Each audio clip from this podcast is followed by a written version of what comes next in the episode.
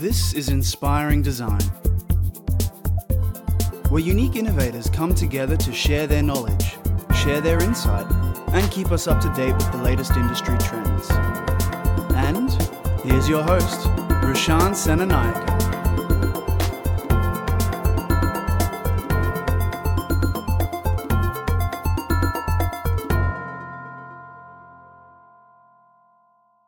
G'day, fellow designers and educators. Welcome back. Um, you're here with Rashan, and um, we've got a very, very special guest here today. Um, he is another um, young entrepreneur, 18 years old, and the founder and CEO of Bop Industries. Um, he is an inspiration to a lot of um, uh, of the millennial generation, and he has a very interesting career. He's deferred a university degree to pursue a career in entrepreneurship, where he did found um, Bop Industries. He's super passionate when it comes to everything to do with creativity, technology, as well as entrepreneurship. Um, and he's sharing what he knows and his technical knowledge with uh, schools and uh, young people around Australia. So let's make him feel welcome. Thank you so much for giving up your time, mate. Oh, thank you so much for having me, Rashan. I'm really happy to be here. Can uh, do you mind starting off with a little bit of um, background on yourself and, and your story? Yeah, absolutely. So I'm Scott. I'm 18 years old, and I'm also the CEO and founder of a company called Bop Industries, on the mission to inspire the next generation of digital creators showing young people the amazing things they can do from the classroom and from all around Australia. So for me, I initially started my journey um, when I was 14 years old as part of a grade 9 business project. Um, part of my school's business program is in term 4 of every year. We get into groups, we develop products, we write business plans, and we pitch them to our business teachers for $100 investment. Um, and as a 14 year old, $100 is a pretty big deal, and Of it's course. pretty cool. Um, yeah, being able to run an actual business after spending the whole year learning all this theory, being able to put it into practice and see what does and doesn't work. So my group and I, we developed these things called the hashtag keyrings. We made them in our school's laser cutter just out of some acrylic, um, and they had a hashtag and then a word after them. Um, and you can have anything from sassy, bro, cis, and any color like that. Yeah. Um, and we started selling them just around the school community for a term. And within a term, we made about four or five hundred dollars, which as a group of fourteen year olds is awesome. Like That's we thought we brilliant. hit the jackpot. Um, Tuck shop was sorted, and For the rest of the year. for the rest of the year, yeah, it was fantastic. Um, and getting paid to do our assignments was pretty sweet as well. Yeah. So that was kind of my first real taste of running a business. And as a kid, I'd always been one of those kids that th- had always wanted to be a big kid. Like even from a really young age, like five, six years old, I was always um, one of those kids that wanted to sit at the adults' table at dinner time and just like listen to their conversations. Um, whether or not I could participate um, was a totally different thing, but I just wanted to listen and soak up as much information as I could. And I think as a 14 year old, getting to run my own business was a really awesome experience. Um, I remember one night sitting at home, I was I'd always looked up to my mum. She was a total work she's a total workaholic, um, but that's I think where I get it from. And I remember this one night we just finished dinner and um, my mum was sitting on the couch typing up a report for her work and i felt so adulty because i got to sit next to her on my computer typing up a report for my work and my Yeah. little like business um, but yeah it was that was my first real taste of business i was a um, pretty good student in school like i got a's b's did really well and gave 110% but nothing really stood out for me until this experience um, up until then i was a massive performing arts kid i loved like drama music um, dance i loved my sciences and I loved my sports as well. Um, but business was just something really special, getting that real world experience from such a young age. So from there, it was that summer holidays. I was looking for a job, but found as a 14 year old with no prior experience and a pretty busy extracurricular schedule, it was really hard to find a part time job. So I thought, you know what, let's go back to the markets, let's keep selling these keyrings and see where we go from there. And it was a really low risk, but really easy way to start learning about business and making some money. I'd go along on a Saturday morning, I'd set up my stall for four hours, pay like 30 bucks um, to the people that organize the markets, and sell a few hundred dollars worth of keyrings. And it was really great because I got to talk to my customers, meet them face to face, and really see who they were. I got to find out what they did and didn't like about our product. And then I also had that experience dealing with suppliers and customers and everything in between um, that comes with running a business. And that started growing really rapidly. We got a lot of traction. We started going to more and more markets. Um, and before too long, someone suggested, hey, why don't you start selling these online? You know, people all around the world would buy them. Um, and I'd never really thought of that before. And I thought, you know, let's jump on this e commerce bandwagon. Um, Yeah. And open an Etsy and an eBay store. So it's exactly what we did. We started selling these keyrings online. Um, and really quickly we started learning about like Facebook ads, Google ads, um, and grew from selling just a couple of keyrings every month to a few hundred keyrings every month, and it got to a point where we were selling a few thousand keyrings every month. Wow. Um, and by that point, it was really funny. Up until then, I was just cutting these keyrings on the school's laser cutter. Yeah. Um, and it got to the point where the school was like, actually, Scott, we've got to use this laser cutter for students' assessment. That's what it's here for. Um, it might be time for you to graduate and get your own. So, Yeah. as a 15 year old, I saved up um, a few thousand dollars, bought my own laser cutter off eBay, and had that sitting in dad's backyard, just running 24 7, pumping out these keyrings. Brilliant. Um, and it was great. We got to work with companies like QUT, the Queensland Museum, and even some big corporates over in Europe. Um, and shipping these keyrings to countries I'd never even heard of before. And it was really awesome. It was such a good way to get started in business. On a Sunday afternoon, I'd sit down and schedule all my Facebook ads for the week. I'd go to school during the week. I'd be at school from like 7 in the morning till 6 o'clock most days. I'd get home, I'd see what orders had come through throughout the day, um, cut them out on the laser cutter, and then head down to the post office um, that evening. And it was just such a great way to get started in business. But from there, I thought, you know what, these keyrings are pretty great. Um, they're a really good way to get started, but I want to get into the tech space. Um, and fortunately, because we had the keyring business already set up, we were able to use um, our own funding to get into the tech space instead of having to go to investors as a 15 year old asking for lots of money. Yep. Um, and for me, I wasn't a kid that was. I wasn't one of those kids that lived in the technology classroom, funnily enough. Um, as I mentioned, I was super creative, I was pretty sporty, and I was into my sciences, but coding and technology was never really something that appealed to me. Um, and my technology and program at school, all we, we really did was code different websites and stuff like that. So from a young age, I kind of had the impression that all technology is as being a website developer, and that wasn't really something that appealed to me. So I jumped on YouTube, I typed in cool tech tutorials, and found a tutorial teaching me how to make holograms out of cutout CD cases. So I thought, you know what, that sounds pretty doable. Like, let's give it a go. Um, I burned through about 20 of mum's best CD cases. She Wow. wasn't too impressed. um, the Norah Jones CDs were all across the floor. Um, but within this night, I'd created my first hologram, and I was just entranced. I think I sat there for about an hour or two hours, just sitting there watching these jellyfish float above my phone. And it was being used as a bit of a gimmick, but I could see some real world case studies um, coming out from that. And what I did was I took it to my school's design teachers first thing the next morning, um, and I said to them, "Hey." I've built this thing. Can you help me prototype and turn it into a real product? Um, so over a week, um, I worked with my design teachers, my business teachers, and my media teachers, prototyping, building business plans, and everything like that. Um, and within a week, I was ready to launch our first product, and we just chucked it up on those online stores. And again, we said to our customers, "Hey, we don't know what you're going to use these holograms for, but send us some photos and videos for some inspiration." And what was really special was the um, array of photos and videos we had coming back in. We had kids over in the UK that were using them as holographic pets, where they could have a Oh, wow. kitten or a puppy dog running around on their bedside table. Um, Yeah. We had teachers in Singapore using it to deliver content to their students, where they could have Cleopatra or Winston Churchill standing inside the classroom. Brilliant. Um, and here in Australia, we initially had a lot of events and marketing companies reaching out saying it's something special. We've never really seen it before, and it's a great way to capture attention. yeah. Um, and I think what one of the highlights was was about two or three weeks after we'd started selling these holograms online, we had a big events and marketing company in Brisbane reach out um, just via our Etsy store, and they said, "Hey Scott, we've seen these holograms. We've got a big event coming up. Can you come and meet with us ASAP?" Um, so I thought, okay, you know what? Okay, yeah, I'll do it. Um, took the next morning off school and went into their offices in Eagle Street in Brisbane. Um, went up to the 54th floor or something like that.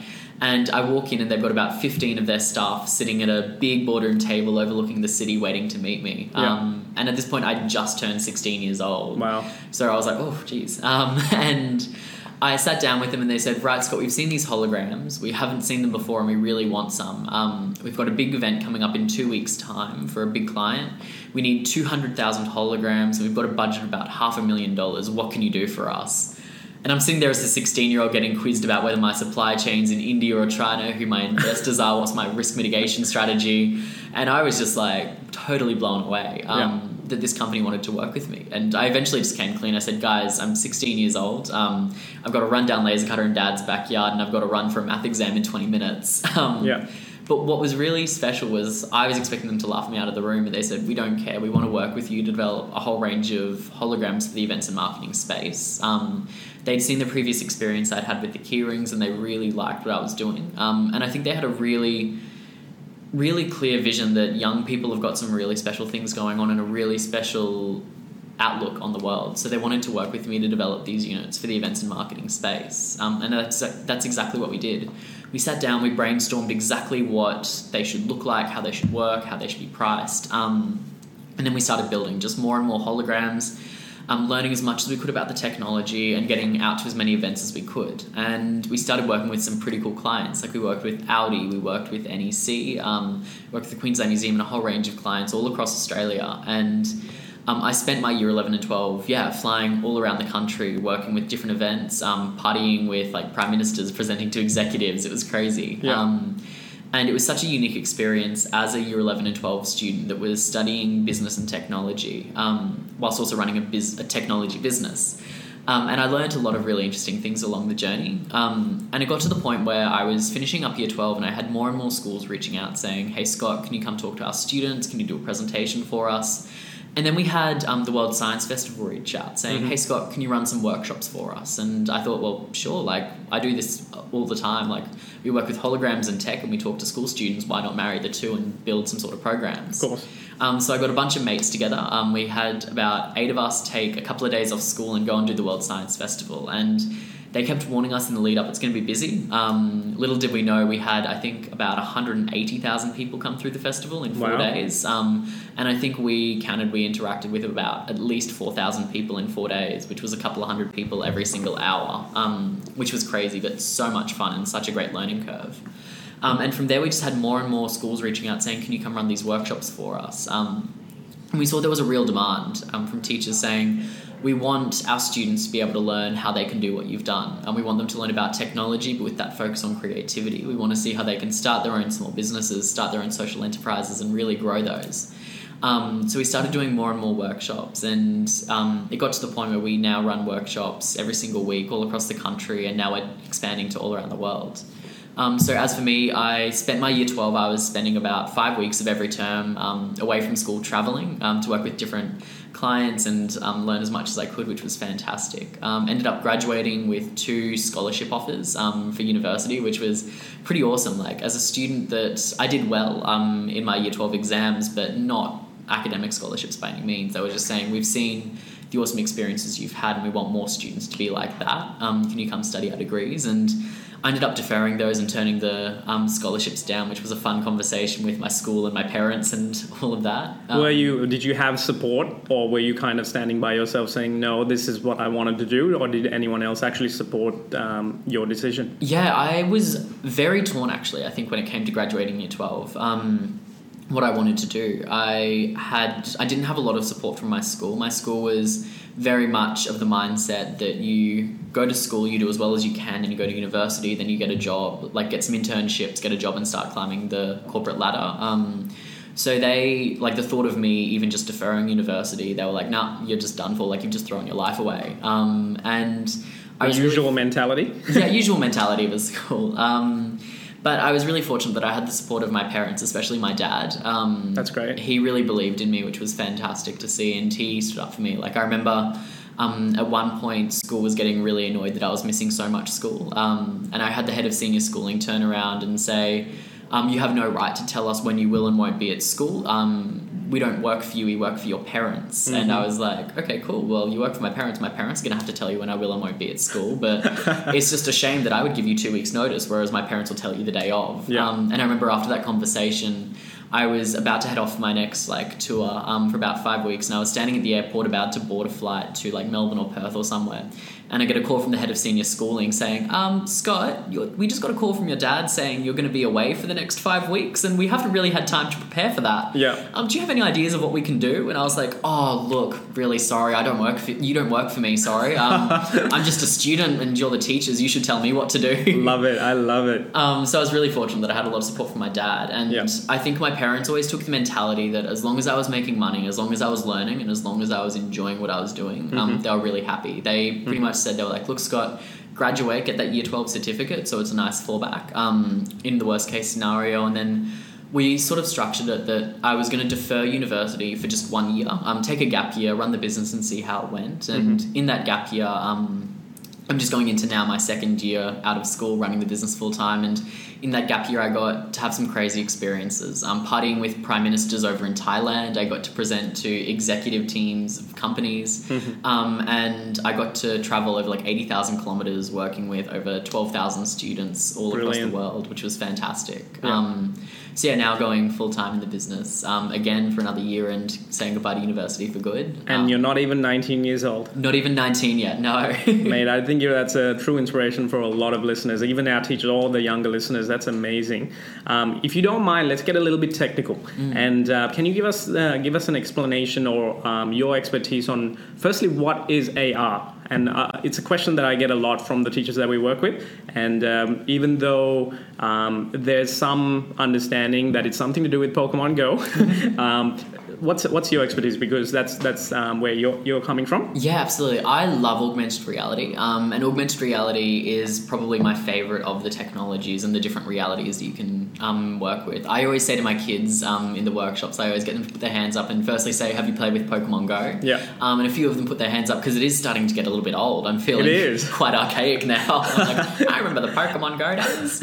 Um, but I always use the example, like one that's really current, and I think will keep current for the next couple of years, is the Snapchat face filters. Is a great example of it, where you can overlay different like filters on your face. You can be like a dog, you can be a cat, anything like that. Um, but I see augmented reality as kind of overlaying um, some sort of Onto the existing yeah, world. overlaying onto the existing world. So you can like scan a photo on your phone, um, and you might see the photo come to life. Like fireworks will start shooting out. You might scan a poster, and there'll be a um, like dragon's head popping out and breathing fire or something like that. That's augmented reality. Yeah. Um, and yeah, absolutely love it. It's such a fantastic tool because I think, as opposed to virtual reality, like augmented reality, people can experience en masse and together. I think humans are very social beings, um, and I think that is one of the downsides of virtual reality is where you're alone doing it.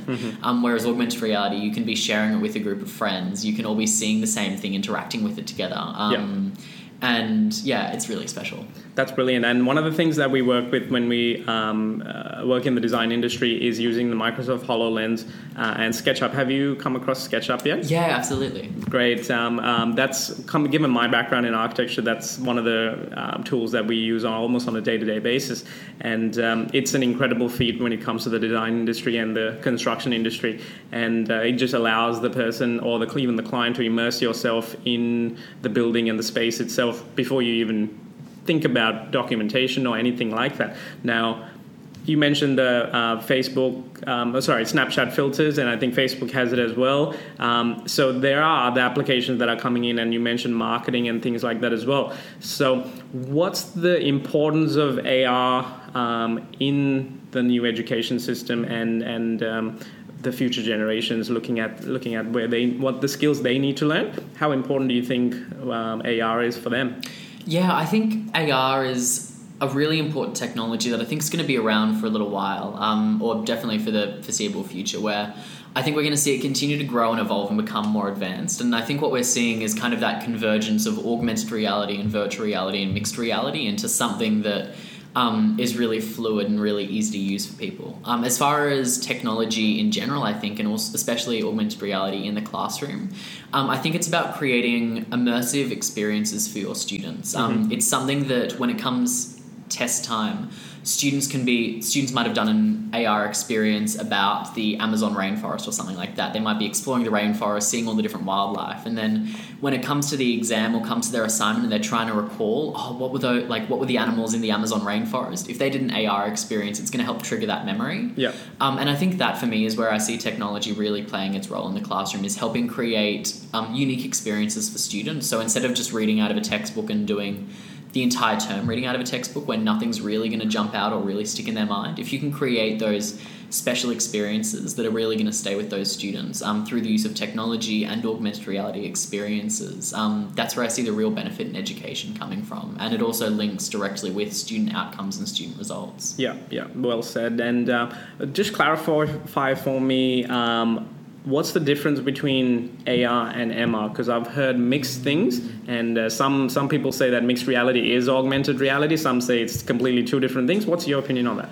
Oh, look, I think it's a very grey area at the moment. there are so many things that I see falling into mixed reality that I'm like, actually, no, that's a hologram, or actually, no, that is AR, or that's virtual reality. And I think it is a very grey area at the moment. Mm-hmm. Um, what I see is mixed reality is kind of like that step up from AR. Like AR is the simplified, simplified, like really easy to use version where you can literally just download an app on your phone and in 30 seconds you're good to go. Yep. Mixed reality, I find, usually takes a bit more time to set up, a bit more time to create, and is a little bit more complex. But I think with that offers a bit more of an immersive experience. Um, I think though mixed reality is still one of those technologies that is so new. It takes it's going to take a little bit more development before we see it really become mainstream. It's still got a few of those bugs. It's a little bit glitchy, and it's going to take a bit more time. Um, Yeah.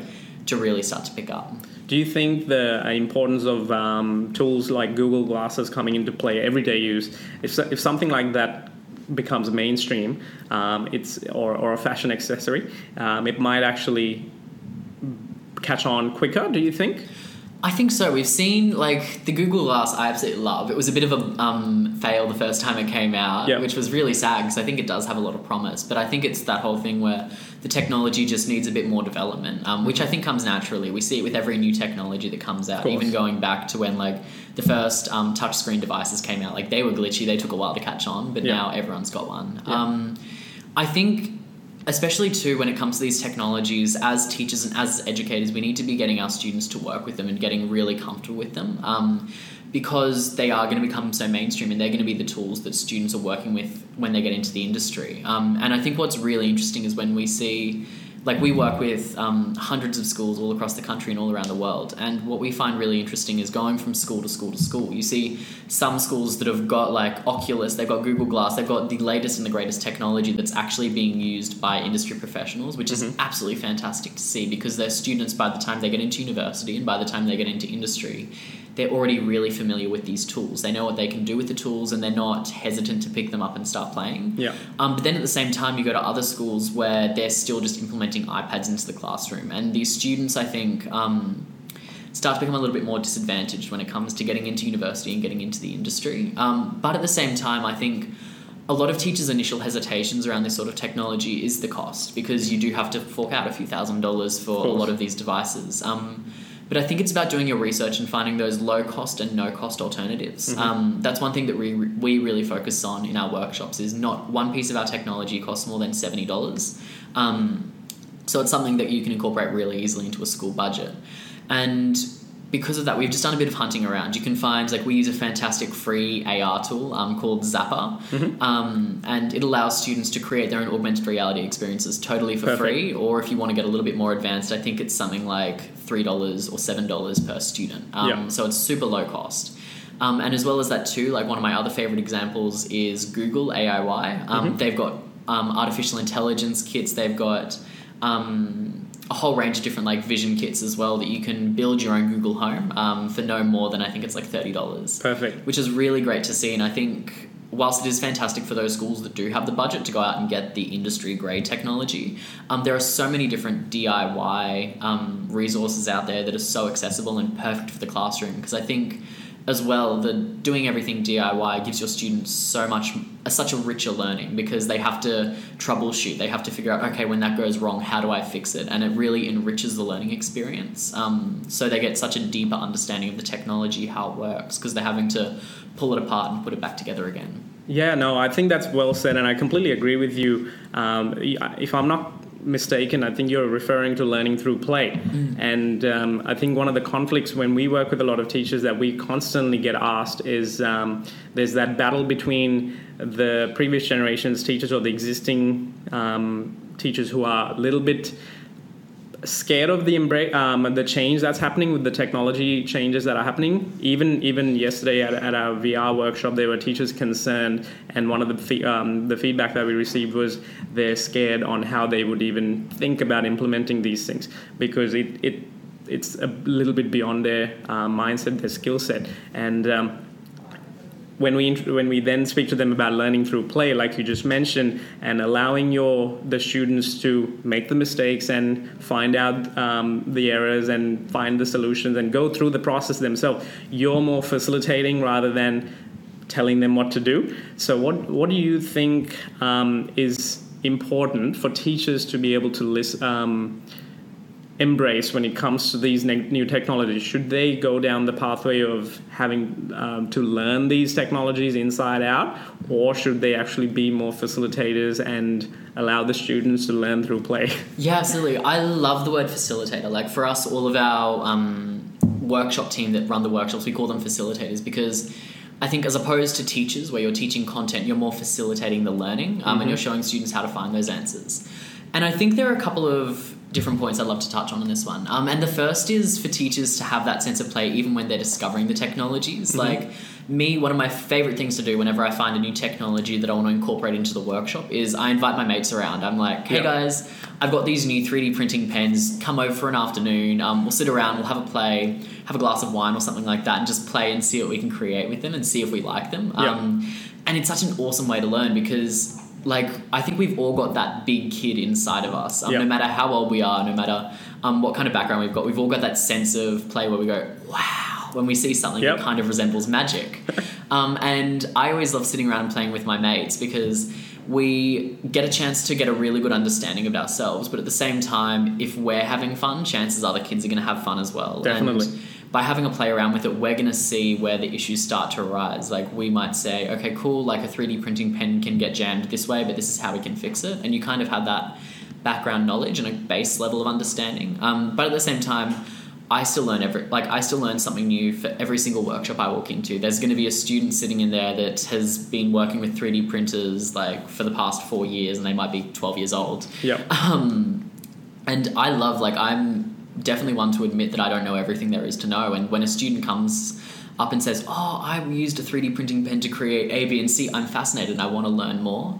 And I encourage our team to do the same thing. Um, I was working with a teacher at the end of last year, and she was saying she's absolutely phenomenal. She's taught all around the world. Um, she's taught at international schools. She's taught at private schools, at public schools, the works. Um, and she's had such a fascinating ex- range of experiences. And she's probably the most technology savvy teacher I've ever met. Um, but she, what I love about her is she says she's got this deal with her students. She Yep. says, "Right, I can prepare you for the test and make sure you get good grades, and I'll teach you everything I know. But I'm only going to do that if you teach me everything you know." Um, Perfect. so she's got this deal with her students where if they find a new technology, if they see something on YouTube or Facebook or Instagram, they've got to come and tell her the next morning um, Yeah. and show her how it works. Brilliant. And if it comes to the point where she's got to order in like one of these that they can play around with and figure out how it works, she's more than happy to do it. But she wants the, t- the students to teach her. Yeah. Um, and at the same time, she wants the students to teach the other students. So what she loves doing is um, she's got these open plan classrooms where she might have a year 12 class working on one side of the room and a year 7 class working on the other side of the room. That's perfect. Um, yeah, and then she says if one of the year 7s are having trouble with something, instead of her going over and fixing it, she's going to send one of the year 12s because it's that whole idea of building an understanding through teaching it yourself. and they become thought leaders and understand the content more and a collaborative environment it's a win-win-win all round isn't it Oh, absolutely. And you build such an awesome sense of community where the year 12s are comfortable talking with the year 7s. And what I even love as well is she said, even when the year 12s get stuck with something, I often find the year 7s will know how to fix it because they've got go. such a different way of looking at things. Yeah. So it also ties into that whole idea of reverse mentoring, which is one of my favorite, um, like all time favorite terms, which is the whole idea that young people have got so much they can learn from more experienced and older people um, in the industry and just in any kind of circumstance. But at the same time, um, those older, more experienced people have got so much they can learn from young people coming up these days because young people have got such unique viewpoints and such unique perspectives. And our generation, they're called the digital natives because we've grown up. Like for me, I was born in the year 2000. Um, I don't know a world without Wi Fi or touchscreen devices. Like my first phone was an iPhone 4. makes me feel old Um, and like so many of the kids graduating these days are those digital natives, and because we've grown up in such an interconnected world, we have such a different way of looking at things. Yeah. Um, so we're seeing even in the industry companies where they're consulting with their interns and putting their interns as leads on projects to help come up with these crazy ideas. That's amazing, and I think, I'll, and I'll bet you that um, Tisha has an amazing relationship with the students, and they probably love her Oh, more than anybody. They're, they're probably her favorite teacher, isn't it? Absolutely, yeah. And she said that's what she loves about it is she doesn't have to set these kids homework because she knows the kids are genuinely excited and they all have got like little competitions between themselves to see who can bring the most technologies um, to their teacher and say, hey, we should do this because Yeah. they know that if they bring a technology to their teacher that their teacher really enjoys, um, they're going to get to learn about it in class next term. Exactly right, and I think it also creates by giving them that freedom to um, almost take the lead and uh, work on solutions and problems that they feel connected to and close to. It builds that accountability, I think, um, for the student to actually care more about. Then homework or work doesn't seem like a chore anymore, so school becomes fun. Absolutely, and that's what I love, like the whole idea of teachers and students collaborating on lesson plans, um, which pretty much says that students they're all over like what's current and what's relevant at the moment. They know the skills and the technologies that they need to be able to use in the industry, um, but the teachers they've got that really sound knowledge of the curriculum, the pedagogy, and what need like what boxes need to be ticked, pretty much. So what we're seeing in some schools around Australia is where the students are coming to the teachers with all these ideas, the teachers are going to the students with all the curriculum elements, and they're sitting down together and co-writing these lesson plans. um, which is so great to see because the students really take ownership of their learning. Yeah. Do you see that happening across a lot of um, schools, or is it uh, pockets here and there? Yeah, it's still pockets here and there, um, but I think it's something that's really starting to catch on. Like the teachers are. What I love seeing is when a teacher's not afraid to say, "I don't have all the answers," or "I don't like." I don't know what we should be doing. It's a very different mindset to what teachers knew 10, 20 years ago. Oh, absolutely. But it's having that, being able to have that vulnerability with the students and say, right, what do you guys suggest? Um, Yeah. And that's when I think that's what truly makes a really great teacher these days um, is that ability to acknowledge their own weaknesses. I see that battle um, across a lot of schools where um, if the if the head of department is actually forward thinking and embraces that change and it, um, approaches learning as a lifetime thing and doesn't matter if it's a year one student t- t- um, saying something new they take it as something to learn. But uh, when they then work with teachers with that older mindset I see that conflict all the time. So it's in a, in a little bit of a transition phase at the moment and uh, it's, it's really interesting to see what happens. Um, what are your thoughts on um, where these skill sets um, stand in preparing the future students for the future of work? Um, because now there might, there's jobs that didn't exist, career paths that didn't exist five years ago, and uh, we can't even speculate. We sorry, we can only speculate what's going to be available in five years, ten years, twenty years time. So one of the thing, uh, biggest concern that teachers have is. Um, their knowledge and their skill sets that they know now being obsolete and not preparing their students for jobs that might not exist, might exist. They don't even know how to even approach that. What are your thoughts on that, and how how do you think AR and these skill sets, 21st century skill sets, fit into that? Yeah, absolutely. And what I actually love is the QCAA, the Queensland Curriculum Assessment Authority. Um, they've just published a set of 21st century skills with their new senior syllabus for year 11 and 12 students, kind of building on the general capabilities all across Australia. Um, and they've said they've identified these 21st century skills as essential for student success in the workforce of the future. And I was reading through them the other day and I actually love them. Um, they look fantastic. They focus around four main pillars, um, saying that Queensland students, when they graduate, they need to be entrepreneurs, they need to be innovators, they need to be lifelong learners, and they need to be responsible global citizens. Um, and I think they're four really key traits that every student needs um, in the 21st century. And it's the whole idea of I think connecting your classroom with the world. Um, it's one of my favorite things is seeing like even just going back to something as simple as video conferencing or calling. Um, like it's been around for ages, but it's such a useful tool and I think so underestimated. Um, where we're seeing schools that are skyping um, industry professionals all around the world. So you might have a science class that's skyping a scientist in a lab in Germany. Um, I know I jump on like a bunch of different calls where I'm like a shark on Shark Tank um, Yeah. for schools all around the world, um, and just getting in touch with those industry representatives on a global stage. Firstly, showing your students that you can talk to people anywhere in the world, like. Distance is no longer an issue. You can have 100%. kids in regional Australia um, working with professionals in New York City Yeah. um, without actually having to get on a plane or anything like that. Um, and at the same time, too, it shows them as well, like it brings that expertise into the classroom um, at no cost. Like what I find is the teachers that are actively on LinkedIn and that are actively on Twitter, um, they like if you're not afraid to reach out to someone and say, "Hey, I've got a group of students. Do you mind giving up half an hour of your time to come and chat to them?" People are more than happy to do that. Like, course. it's the whole idea of giving back and the give first mentality. Um, So for teachers, don't be afraid to do that. Like I absolutely love when a teacher reaches out on LinkedIn because it shows they've taken initiative um, and they're acting how they want their students to act as well. Um, setting a great example for them. And I'm more than happy to give up half an hour of my time to jump on a Skype call with some students. Of course, and, and I think that those kinds of skill sets are important and being familiar with it because when you go out into the workforce, no longer do we actually have to be restricted to the people in our office. You might have an office and people working on in India or China or the US and be sitting in a basement sometimes in Australia. So um, that that is a very plausible future work. And um, yeah, I think you're 100% right. That's that's awesome. And how do how do teachers and educators approach this method and, and embrace this change? Do you think?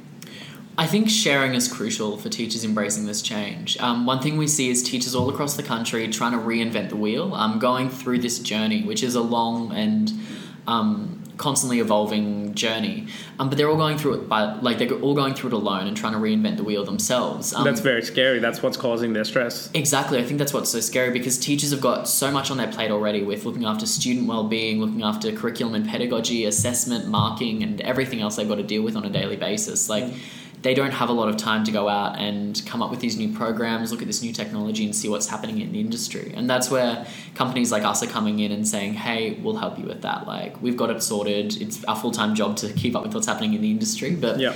I think as well, one thing that's something any teacher can do right now is creating a LinkedIn account and a Twitter account and jumping on those and getting really active. Um, yeah. On Twitter, I absolutely love the Ed chats. Mm-hmm. Um, so you just type in hashtag EdChat, um, and you can see teachers all around the world jumping on and talking about and discussing these real and relevant topics, talking about what they've tried in the classroom, what did work, what didn't work, and their resources where they got them from. This is a global forum? Global forum. Um, so you can have them anywhere from your community, like it might be a Brisbane Ed Chat to a Global Ed Chat or a Denmark Ed Chat. You can jump on with anyone. Yeah.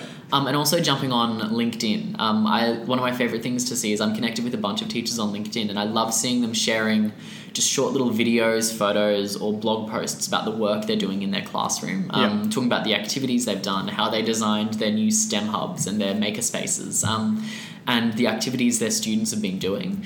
Um, because I think it gives so much inspiration for what is possible. Um, Mm-hmm. but at the same time, as well, I think it helps give teachers other ideas. Like, I know even for me, um, that does a lot of work in classrooms. It gives me ideas for new workshops. I'm like, oh wow, they did this. Like we could incorporate it into our workshops in this way. We could do all these other things. Um, and I think it's such a great way to get inspiration without having to pay hundreds of dollars for a conference ticket and take a couple of days off work. You can jump in whenever you've got a spare on lunch or even just when you're sitting at home watching TV um, after school. And it's such a great way to get that inspiration and connect with these thought leaders from all around the world. Like, send them a message, comment on their post, ask them questions about what they're doing and if they can share their resources. Because I think the teachers that are really leading the way at the moment, um, they have that same mindset of this needs to be a group effort. We can't be doing it alone anymore. We've got to band together, share our resources, um, and really work towards the same goal. Hundred percent, and that's that's exactly right. It's um, it's too, too overwhelming for one person, and um, and I think teachers need to first change that mindset of um, understanding and embracing that change and taking learning as something that is part of their teaching, and um, r- rather than that old mindset of I'm a teacher, I'm going to tell you what to do. So I first need to absorb everything, and then regurgitate that. It's more a collaborative process with your student as well as with other teachers, as well as with industry, and bringing everyone on board. And we have the platforms and technology to do it. So, yeah, you're exactly right.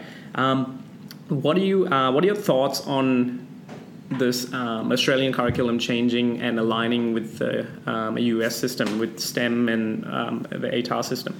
Yeah, I'm actually very excited about the new um, curriculum. Like, it looks really great. Like, one of my favorite things, I was even just going through, like, one thing we did recently with the team is we went through the Australian curriculum um, and the new Queensland senior syllabuses as well.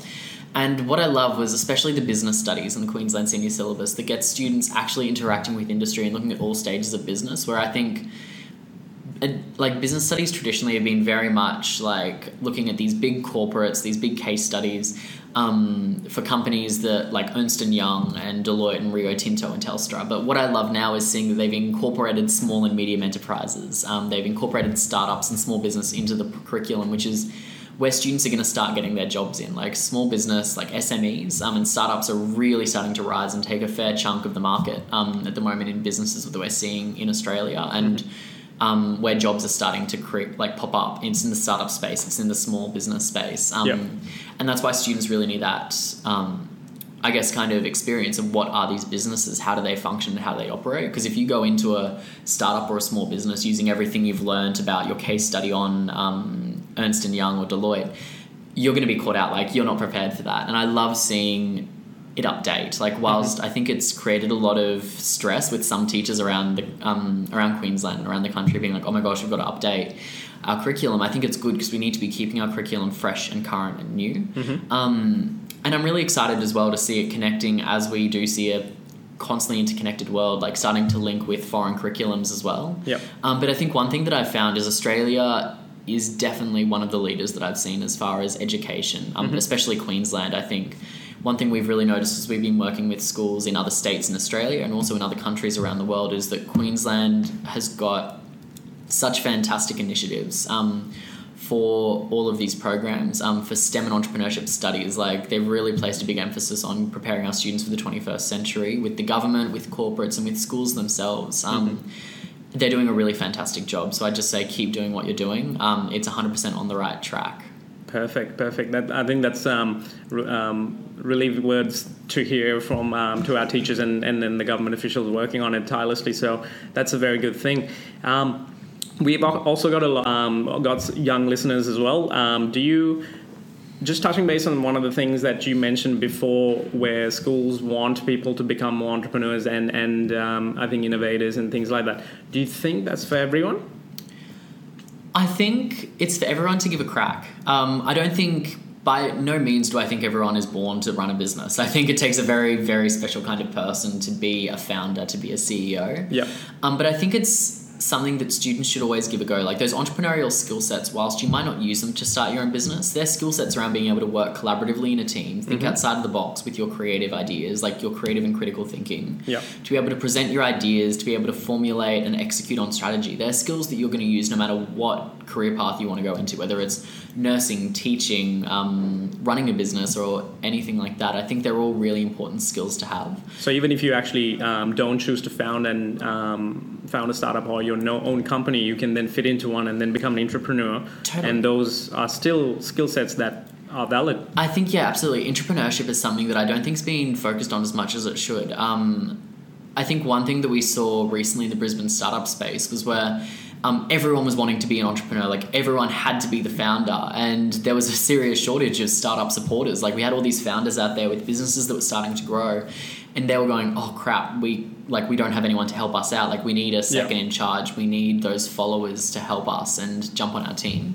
Um, so I think definitely like there's nothing wrong with being a follower. Like these founders they're going to need supporters um, and it's up to you to be one of those supporters mm-hmm. but i think yeah those entrepreneurial skills are something that are great for students whether they want to work in a business whether they want to work in a like highly specialized profession or no matter what they want to do it's those skills they're going to be really important for them um, but I think my advice for anyone that is out there wanting to start a business would to be just start. Like you don't need to come up with the next groundbreaking idea. You don't need to be working on the bleeding edge of technology and innovation.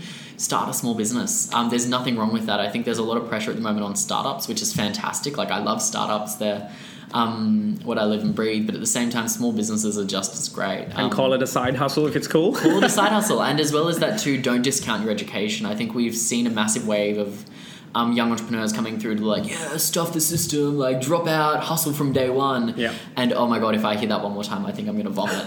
Um, I think it comes from that um, misconception because the market, uh, the media, sorry, and on social media, there's a lot of push saying, oh, the Mark Zuckerberg and the um, the Bill Gates and the Steve Jobs who dropped out of university, who's become a millionaire, and then and I think uh, one of the business uh, educators um, an Australian business educator, Jack Delosa. He's he's very similar, and he's been one of my mentors in the past. And 26 year old college dropout millionaire. That's literally one of his tags taglines. And it becomes cool to drop out of uni or school and then go do your thing. But they actually don't. They've underestimated the fact that the, even these gentlemen, they actually did still go through some sort of a formal education to give them a, give themselves a foundation, and then they built on that with their creative thinking. So. Absolutely, and I think one thing we see, like they, whilst they might be college dropouts, they're dropping out of colleges such as Oxford, Cambridge. Like they're dropping out of top tier yeah. educational institutions that they had to work their butts off and get a really good education mm-hmm. um, to get into in the first place. So I think a good solid foundation of education is really important. Like at least get that year 12 certificate because you never know when you're going to need it. And I think there's a really fine line between something going from a side hustle to a full-time hustle. I think course.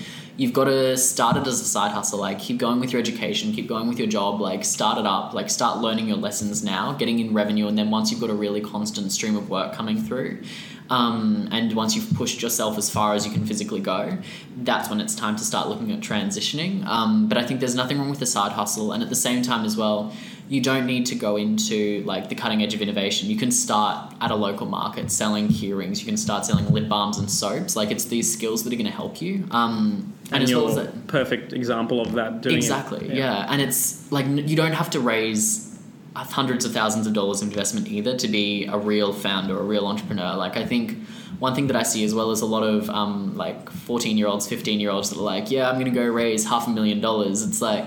Right, what investor in their right mind is going to give a 14 year old half a million dollars? Like, if we're being realistic, it's all about proving it, fir- like proving yourself first, like learn your lessons. And if you can say, yeah, I've just done like 10K in revenue, that's fantastic because you've done it off your own back. You've learned how to bring that money in yourself. Um, and There's some credibility and viability behind what you've done. there's the credibility, absolutely. And I think as well, like you're going to make mistakes throughout a business and it's going to cost you money every time you make a mistake. And I think it's much better for young people to make a mistake with $500 than with $500,000. Um, Of course. so yeah, I'd say start small and grow big. Um, the skills that you're learning, even while you're doing those small businesses, um, they're going to help you no matter what area you want to go into. Like I still use skills now when we're managing a 15 person team um, that I learned when it was just me and a one man band. I'm sitting in yeah dad's backyard laser cutting keyring. That's so perfect.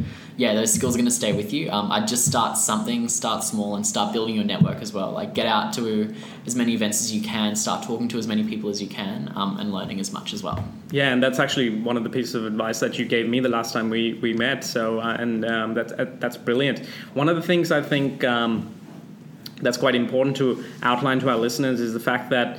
Um, at the end of the day, it does all come back down to those 21st century basic skill sets of communication and creative problem solving and creative thinking. Um, and it doesn't, it's not a one size fits all model. And uh, being able to embrace that fear of mistakes, even, and fear of change, and go with a constant learning approach, uh, whether you are a teacher or a student. So I think that's brilliant. I'm, I'm very mindful of your time, and you're a very young, busy, busy individual. So I don't want to keep too much of your um, time for the podcast. But do you have any last um, words for our listeners? Any wise advice or anything like that? I think I would just reiterate my points around like just start. Um, it doesn't have to be big and grand and fabulous. You can start small and start building out from there. Whether you're starting your own business or even for teachers, if you're starting a new um, program in, or activity in your classroom, like you don't have to overhaul your entire curriculum all at once. You can start by implementing a piece of technology into the classroom for like 10 or 15 minutes on a Friday afternoon. Um, just try it out, see how it goes. But I'd say always be seeking feedback. Again, whether it's on a business idea you've got, or for a teacher if it's a new activity you're implementing into the classroom. Um, talk to your students and say, hey, did you like it? Did you not like it? What were the pros and cons of it? And get their feedback. I think we've got to really embrace that um, constant, like agile loop that I know a lot of startups use, where it's like build, test, iterate. Um, so it's all the, the idea about like build something, implement it, see how it goes, and then um, get a bunch of results on it, and then tweak it and try it again. Um, and whether it's a business like a product, you should be constantly doing that, or even for a teacher. I love the idea of doing that with your lesson plans. So Yeah. every time you run a lesson or every time you run a unit, like each term at the end of it, sit down with your students and say, hey, what did you like? What didn't you like? And how can we make it better for next year? Um, because if you're constantly doing that, that means your class is going to be interesting, they're going to be engaging, and students are genuinely excited to come to your classes because they never know what they're going to see next. And they're going to be become better learners. Absolutely, yeah. Um, and just reach out and share. Like, I think we're all wo- working towards the same goal. Um, and the faster we can get there, I think the better it's going to be for our entire society. Um, one quote that I always use with my team, um, and I think it really sums up the work we're doing in the education space is our world is faced with so many problems these days, and students in school now are going to be the ones that are going to have to solve those problems. Um, and we can start working to try and fix them in two ways. We can do it in the industry where we have the power of one person, um, but in the classroom, we have the power of an entire generation. Um, and I think that is really why we do what we do. It's about inspiring that next generation, um, that next generation of students that are digitally not just digitally literate but digitally confident that can create with technology and that can really um, use it for social good. That's a great quote. I actually really love that. One of the things, uh, one of the quotes that I live um, live by, and I tell my students, or whether they're teachers or um, high school or grad students, um, is that become the architect of your own future and live by design, not by default. So it, it, it it's all aligns with that same mindset. So that's brilliant. Thank you so much for your time, mate. And um, I think you've been a true inspiration for our teachers and, and the uh, younger listeners as well. Um, and um, yeah, all the best with Bob Industries. Thank you for having me. Looking forward to talking to you soon.